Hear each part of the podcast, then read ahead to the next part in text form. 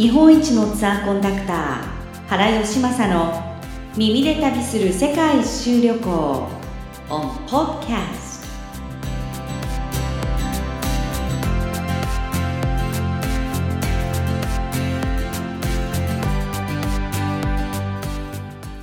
日本一のツアーコンダクター原義正の耳で旅する世界一周旅行7カ国語以上の外国語を操り天井経験47年。天井回数846回。文字通り日本一のツアーコンダクター原義正さんです。原さん今日もよろしくお願いします。よろしくお願いします。はい。で今日はですねまた違う国をピックアップしていただきますけれども今日はどこの国になりますか？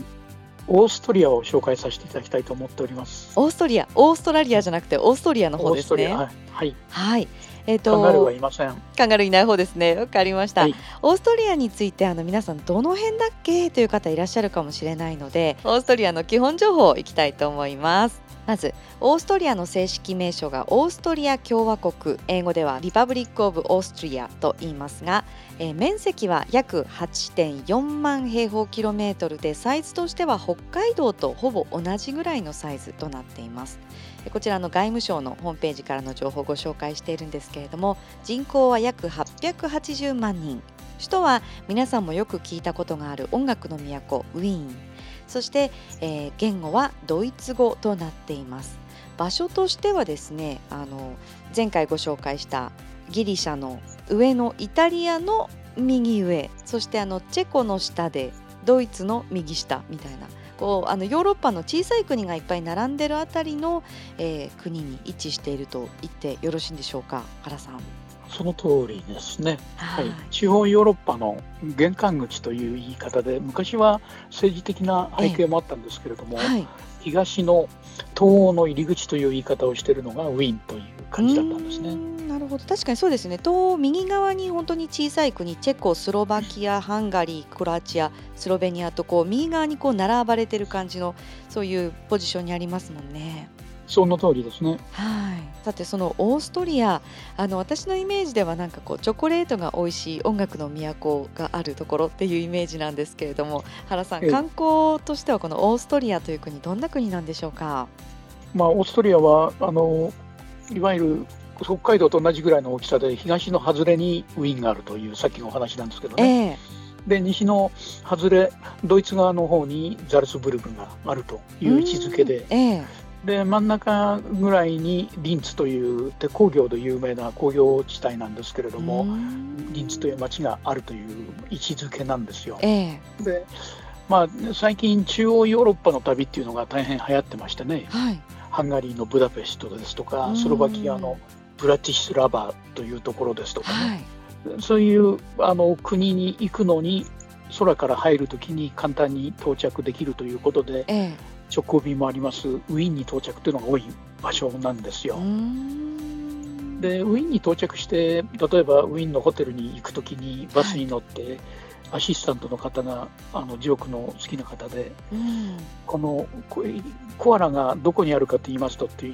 ういうコメントすると皆さん両側見るんですけど、はい、あれはオーストラリアで、えー、ここはオーストリアですと。大体そういうふうに間違えてしまう方が多いんですけどね。場所的にはえらい違いですもんね。大きな、ま、全く違う場所なんですけども、えー、えー、ということで、まあ、ウィーンが音楽の都、えー、玄関口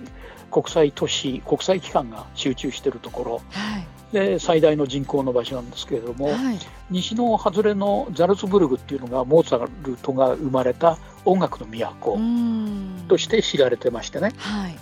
それからあとは映画「サウンド・オブ・ミュージック」っていうのは千秋さんのご年代でも、多分見たことありなる映画で有名だと思うんですけど今でもあの大変よくあの知られてますね。えー、あの映画の舞台になった場所っていうのがモーツァルトの生まれた場所のザルツブルグを中心としてザルツカマーグートという地域がありましてねアルプスの山があのそびえ立つところなんですけれども、えーえー、その風光明媚なところをほとんどを舞台にして撮影された場所として50年以上経ってるのに今でも人気の映画の舞台というところなんですよ。まあ、この辺り皆さんよくご存知だと思うんですけども、チロリアンハットなんてのご存知でしょうかね。聞いたことありますね、チロリアン。はい、ね、チロリアンという、はい、まあ、チョコレートでも知られてますけど、チロリアンハットで知られる場所がインスブルックというところで、えー、イン川にかかる橋というところなんですけどね。えー標高2000メートルを超えるアルプスの山々に囲まれた町で、えーまあ、14、5世紀の石畳のこじんまりとした旧市街がですね、とっても綺麗な街並みで世界遺産の一つなんですけれどもね、えー、ハイキングですとか、それから冬のウィンタースポーツを楽しむ場所としても知られてましてね、冬季オリンピックの開催された場所として、1964年と、それから1976年と2回開催されている場所なんですよ。えーそれからあとはグラーツですかね、あのグラーツっていうのはオーストリアのあの国の南の方でシタヤマルクトという州の中にあるんですけれども、ええ、それもこじんまりとした町で、近年、特に日本の観光客の方が訪れたいっていうのがですね、ええ、2008年って言いますから、それほど前のことじゃないんですけれども、ええ、2008年にですね、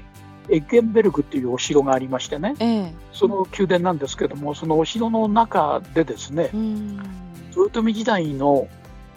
大阪の町が描かれた屏風の絵が壁に埋め込まれてるということで、えー、豊臣期の大阪図屏風というんですけどね、これがあの8枚ずつ壁に埋め込まれてるっていうことで、大変大騒ぎになったんですね。えー、でまあ、1枚ずつ、まあ、8枚のあの屏風がですね、一、つずつばらされまして、えー、昔はインドの間という部屋だったんですけども、現在は日本の間という名前に変えましてね、えー、部屋の壁に埋め込まれてまして、えー、それがあの大学の教授に依頼して調べていただいたら、豊臣期の大阪図の屏風であるということで、大変センセーショナルな話題がありまして、大阪でも紹介されているんですけれどもね、豊臣当時時代の大阪を描いたものっていうのが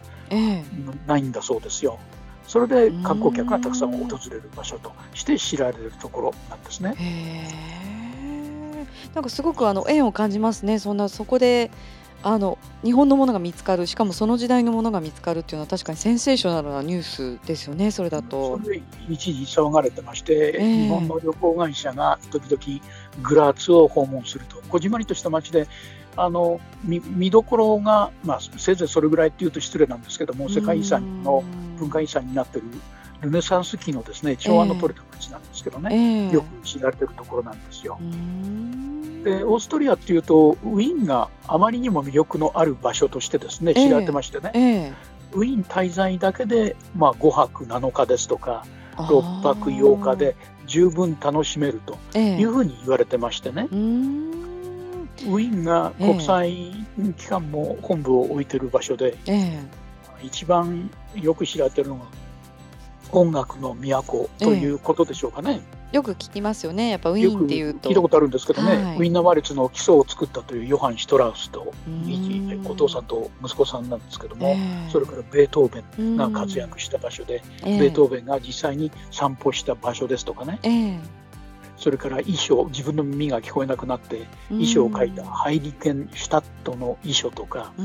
う場所ですとかね、えー、今でも残ってまして、ベートーベンは生涯70回以上、引っ越したということで知られてるんですけれどもその何箇所かが公開してましてベートーベンの住んでた家という、えー、あののが貼られてる場所があるんですね。えー、まあ、それからあの音楽専門の方はよくご存知なんだと思うんですけども、えー、我々素人にとってもハイドンですとかシューベルト、えー、リストモーツァルト、まあ、こんなあの名前を聞くだけでもすごい音楽家たちが活躍した場所だなって言われてる場所っていうのがよく知られてると思うんですけどね。えー、であのハプスブルグのあの宮殿として夏の離宮として知られてるシェーンブルンの宮殿の鏡の間というところで、えー、モーツァルトが7歳でしたかね、の時にあのその時の幼子マリー・アントワネットに求婚したというエピソードがあったりね。それをその場所を見学することができたり大変ゆかりの深い音楽家音楽に関してはゆかりの深い場所なんですよ。で一般的に一番よく知られているのが学友協会って音楽の学に友人の友ですね。えー、学友協会ってムズイク・フェラインっていうのが、えー、ウィーン・フィルハーモニーの本部でしてね、えー、ここの大ホール黄金の間で開かれる、まあ、元旦に世界中にテレビ中継されるので知られてらしいと思いますけども、ニューイヤーコンサートですね。これがあまりに有名だと思うんですけどね。で実はニューイヤーコンサートの切符を入手するっていうのは奇跡と言われるほどですね、えー、大変なんですよ。えー、で我々がおすすめするのはあの大晦日。大晦日のことをカトリックの教徒は、ジルベスターという聖人の名前でジルベスターデイというんですけども、えー、ジルベスター、まあ、シルベスターとか、コンサートがありましてね、ジルベスターコンサートっていうのは大晦日に行われるコンサートなんですが、同じ場所黄金の間うんでニューイヤーコンサートと全く同じ指揮者演奏者で行われまして花の飾り付けも全く同じ、そこで、えー、行われるコンサート。これが比較的簡単に入手しやすいということで私も何回かご案内したことがあるんですけどね、あのよく知ってる人はこちらを最初から狙うということなんですよ。でこれでよく知られてましてね、えー、あの学友協会の黄金の間、まあ、そそれ以外にも国立オペラ座というあの有名なオペラ座があったり、オペラが上演されたりする場所ですとかね、あの見どころがたくさんある場所っていうのがウィーンと言いましょうかね。まあ、それ以外にも美術史博物館という博物館がありまして特にブリューゲルのコレクションが世界で一番多いという場所で知られてます。あとは広場を挟んでマリア・テレジャの像があの鎮座してるんですけれども、その反対側に自然史博物館っていうのがありましてね、えー、見るものがたくさんある場所として知られてると言いましょうかね。えーあとはこれ全部ウィーンですもんね。すべてウィーンなんですよ。あとはちょっと離れた場所にあるんですけど、ベルベデレ宮殿という中庭の大変綺麗な宮殿があるんですけども、えー、下の宮殿、上の宮殿っていうのがありましてね、えー、その上の宮殿にはクリムトのコレクションでよく知られてまして、えー、これは必見なんですね。あとはエゴン・シーレというあの画家もいますけども、クリムトとエゴン・シーレのコレクションが有名な場所とか、まあ、美術が好きな人にももう 1, 1週間以上いても見切れないくらいというふうに知られているのがウィーンと言われてますね。すごいですね。あとはこれだけ映画第三の男なんてのは千秋さんの時代では全くご存じないと思うんですけれども。タイトルは聞いたことあります。昔のすごい名作ですよね。下の映像で知られてる音楽なんですけども、えー、オーソン・ウェールズの主演の有名な映画なんですけれども、その映画の舞台の地下水路ですとかね、中央墓地とか、大観覧車などが今でも見ることができるんですけれども、実は面白いこぼれ話といいましょうか、面白い話がありましてね、はい、虎次郎の心の旅路という竹下恵子がマドンナの映画があるんですけれども、